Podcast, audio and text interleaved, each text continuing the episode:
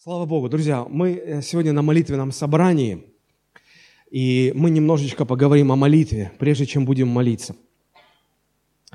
А, я заметил, что чем более зрелыми духовно мы становимся, тем более мы начинаем ценить молитву.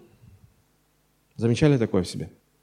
И э, не просто молитву личную, а особенно молитву церковную, общецерковную молитву. Я попытаюсь объяснить, в чем разница. Когда человек молится лично да, за себя, это его личная молитва, его личное отношение с Богом, и его а, личность нуждается в молитвенной защите. Но когда мы говорим об общецерковной молитве, это когда церковь молится за церковь, за а, благосостояние церкви, за успех церкви, за плодотворность церкви. Да? И поэтому, когда мы собираемся на общую церковную молитву, то, конечно же, во главу угла становятся э, нужды церкви, если так можно сказать. Почему чем более зрелыми мы становимся, тем больше мы ценим? Наверное, потому что возрастая духовно, мы все более и более начинаем понимать, более лучше видеть, различать, как много зависит от молитвы насколько она важна в жизни. Вы никогда не задумывались, почему людям бывают дороги, ценными бывают люди, вещи какие-то, места. А, у многих людей есть особые места, куда они приходят для того, чтобы побыть какое-то время там. Или есть очень какие-то ценные вещи, которыми они дорожат. У нас у всех есть дорогие нам люди. Почему мы ими дорожим? Почему они ценны для нас? Потому что мы понимаем, что с ними связано что-то очень важное в жизни. И чем более мы осознаем важность, тем больше мы ценим. И я думаю, что люди, которые приходят в церковь именно на молитвенные собрания, это определенный показатель э, того, что в нашей системе жизненных ценностей мы ценим молитву все более и более, с каждым днем, с каждым месяцем, с каждым годом. Я очень хочу верить и надеяться на то, что, э, по крайней мере, в нашей церкви, в церкви, за которую я несу ответственность, э, ценность молитвы будет э, возрастать и возрастать. Я думаю, что задача каждого проповедника, который говорит о молитве, заключается в том, чтобы больше и больше показывать, как много зависит от молитвы, насколько она важна, как много с ней связано. Потому что чем полнее люди это будут охватывать своим внутренним взором, своим пониманием, тем больше они будут ценить. Чем больше будут ценить, тем больше будут а, приходить на общие церковные молитвы, тем больше церковь будет молиться, именно как церковь будет молиться. Я хотел бы сегодня прочитать 11 стих из первой главы второго послания Коринфянам. 11 стих. 2 Коринфянам, 1 глава, 11 стих. Здесь написано, мы как бы выхватываем цитату из контекста, но э, в данном случае нам контекст, в общем-то, и не нужен. «При содействии и вашей молитвы за нас». Апостол Павел э, говорит, что Бог что-то сделал в его служении, в служении его команды, и сказал и, и, и апостол Павел говорит, что это произошло в том числе и при содействии вашей молитвы, то есть молитвы церкви. Молитва церкви произвела содействие в служении апостола Павла. Мне кажется, эта мысль понятна и очевидна. Дабы задарованное нам по ходатайству многих, многие возблагодарили за нас. Об этой фразе тоже немножечко скажу. Современный перевод звучит так. «Если вы тоже будете нам помогать своими молитвами, и тогда вознесется к Богу благодарность из множества уст за милость, дарованную нам в ответ на множество молитв за нас». А, я хотел бы немножко порассуждать вот на эту тему. Мы, а, как церковь, представляем собой а, в определенном смысле армию Христа. Мы люди, отличающийся от любых других сообществ, клубов, организаций, собраний. Чем мы отличаемся? Ну, прежде всего, я думаю, что вы согласитесь со мной, если я скажу, что э, люди церкви – это хорошие люди. Правда же? Конечно, если нас никто не похвалит. Нам самим себя... Да, люди церкви – это хорошие люди. Но, э, знаете, этого недостаточно. А, если верующие представляют из себя а, хороших, воспитанных, порядочных людей, то это еще не церковь. Для того, чтобы эти хорошие люди стали церковью, их должно нечто отличать от всех остальных. И это нечто – это глубокое посвящение жить не для себя, а жить для Христа. Кто-то даже сказал такую фразу, что если верующие живут для себя, значит, они еще не церковь. Они собрание хороших, воспитанных людей, которые ведут здоровый образ жизни. Друзья, если мы хотим быть церковью, то должны понимать, что мало быть хорошим человеком. Нас должна отличать одна очень важная, конкретная, очень четкая особенность. Мы люди, крепко держащиеся посвящения, перестать жить для себя а, и начинать жить для церкви. Если у нас этого нет, мы еще не церковь. А в чем проявляется, в чем выражается вот эта посвященность? Наверное, в том, что а, каждый такой человек, принявший решение уже жить не для себя, но жить для Христа, это выражается в том, что он несет какое-то служение в церкви, правда? У меня служение пастора. Я а, отвечаю за то, чтобы кормить а, народ Божий Словом Божьим, осуществлять духовное руководство, нести людям пасторскую заботу – а, у кого-то служение связано с музыкой, у кого-то с а, решением звуковых проблем в церкви. Кто-то моет туалеты, кто-то убирает вот там вот а, площадку перед входом, кто-то садит цветочки в клумбах, кто-то отвечает за уборку помещений в целом, кто-то проводит домашние церкви, кто-то организует молитвенное собрание. У каждого есть свое служение – Почему мы несем служение? Очень просто. Это форма выражения нашего посвящения. Жить не для себя, а жить для Христа.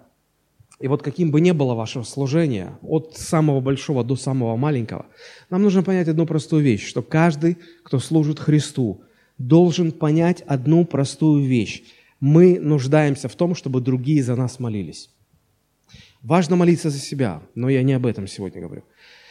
Если мы служим Христу, если мы несем служение в церкви, мы должны понимать, что если другие за нас не будут молиться, у нас не будет успеха в служении. Вот почему апостол Павел и говорит, что нужно, необходимо содействие вашей молитвы за нас. Казалось бы, ну ты же апостол, у тебя команда профессиональных служителей, миссионеров. Вы же ну, на головы выше, на порядке выше всех остальных. Зачем вам молитвы всех вот, бабушек, дедушек в церкви? Вы же можете сами. В том-то и дело, что Бог так устроил, что в Царстве Божьем служение выполняется, как кто-то очень метко подметил, ногами тех, кто идет, коленями тех, кто стоит в молитве, и руками тех, кто жертвует. Служение Богу – это командная работа – в служении Богу не существует, знаете, как говорят, волк-одиночка или одинокий рейнджер. Вот он сам на себя рассчитывает, он э, сам профессионал, он один, он ключевой человек, от него все зависит. Бог не ставит на одного человека, пусть даже ключевого. Он не ставит на одного. Ну, нет такого. Помните, когда э, Мардахей обратился к Есфирии, и говорит, слушай, не для, не для данной ли ситуации ты достигла такого положения, став царицей, а, ты должна вступиться за свой народ. Она говорит, если я это сделаю, меня убьют. И Мордахей говорит, не вопрос, если ты не поможешь, помощь придет с другой стороны. Что с тобой только будет? Помощь будет обязательно. Бог не ставит на одного какого-то человека. Почему? Ну, человеческий фактор. Человек всегда лжив, человек всегда может подвести. Поэтому Бог не ставит свой план спасения в зависимость от одного человека. Ты не сможешь, у Бога есть тысячи еще других вариантов. Мы иногда, как пророк Илья, заблуждаемся. Мы считаем себя ключевыми помазанниками. И когда нам плохо, мы жалуемся, Господи, вот, всех твоих пророков перебили, я один остался, и то моей души ищут. Помоги мне, защити меня. И Бог слушал это нытье, а потом говорит, послушай, не думай, что ты один. У меня еще семь тысяч, кто не осквернил одежд своих. Семь тысяч, а он думал, я один. У Бога нет ставки на одного ключевого человека. Потому что служение Богу – это командная работа. Командная работа. И, как уже было сказано, что в служении важны те, кто идут и непосредственно выполняют работу. Нужны те, кто стоят в молитве за этих, кто идет. И нужны руки тех, кто жертвует, чтобы можно было идти. Друзья, мы сегодня говорим а, о молитвенной поддержке тех, кто служит. Каждый, кто в служении, он нуждается в том, чтобы за него молились. Без этого не будет успеха. Почему я повторяю это все? Потому что я хочу, чтобы эта мысль стала центром вообще идеологии молитвенного служения в церкви. У нас в церкви, к сожалению, нет молитвенного служения. Что такое молитвенное служение? Молитвенное служение – это отлаженная система, в результате которой много людей в церкви молятся за всех, кто находится в служении. Это система, отлаженная, четко э, настроенная, хорошо работающая, когда много людей в церкви, за пределами церкви, в других церквях постоянно молятся за всех, кто в служении. Почему это важно? Потому что, как я уже сказал, не бывает такого, чтобы э, служитель был успешен без содействия молитвы других людей. Такого не бывает, в принципе. Бог э, заинтересован всегда в хвале. Посмотрите, вторая часть стиха. «Дабы задарованное нам по ходатайству многих, многие возблагодарили за нас». Вот как это звучит в современном переводе. «И тогда вознесется к Богу благодарность из множества уст за милость, дарованную нам в ответ на множество молитв за нас. Бог всегда заинтересован в хвале. Вы согласны с этим? Он говорит, я славы своей не отдам никому. Почему нужно, чтобы много людей молилось? Я много лет задавал Богу вопрос и спрашивал, Господи, почему вот мы инстинктивно стремимся, если мы о чем-то молимся, мы не получаем просимого, мы стараемся подключить побольше людей. Больше людей, больше людей. Причем больше людей, которые мы считаем, что они спецы в молитве, что вот на их-то просьбу Господь точно ответит. И мы, мы, мы делаем так, потому что мы думаем, что секрет и смысл в том, чтобы собрать большее количество. Якобы, если больше людей попросят, то ну, Господь ответит. Вы же понимаете, что Бог суверен, суверенен. И миллион человек попросит Бога, или один человек попросит. Если один человек попросит по воле Божией, он получит ответ. А если миллион попросит не по воле Божией, да хоть сто миллионов, ответа не будет. Так для чего нужно, чтобы многие? Посмотрите, Смысл вот в чем. Если сегодня многие молятся, то завтра, когда Бог ответит, многие будут хвалить. Бог заинтересован в умножении своей славы.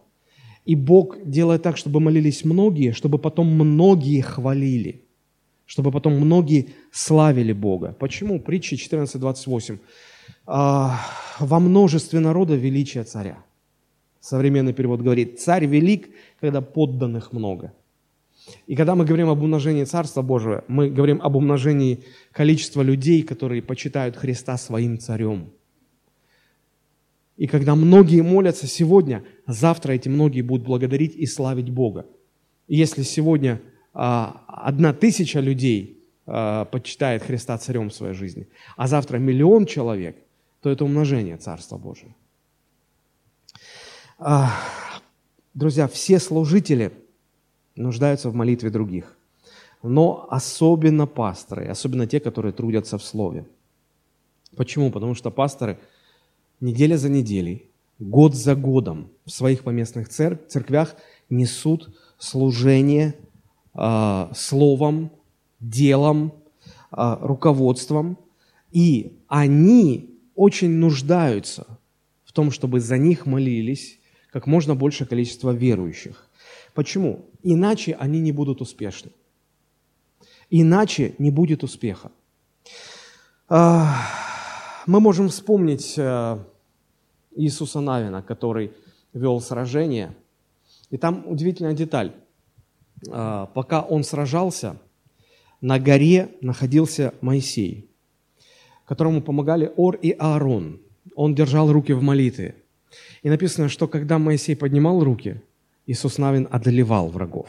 Когда руки опускались, и уже те, кто должен был поддерживать, тоже не поддерживали. Когда молитва э, прекращалась, Иисус Навин терпел поражение. А, вопрос такой, в чем заключался успех, в чем был ключ успеха вот того сражения, которое проходило в долине, за которым сверху наблюдал Моисей? В таланте полководца в Иисусе Навине, в его подготовке как воина? Нет. В Моисее? Нет. В Оре и Аароне? Нет. В наличии молитвы – была молитва, была победа. Прекращалась молитва, начиналось поражение.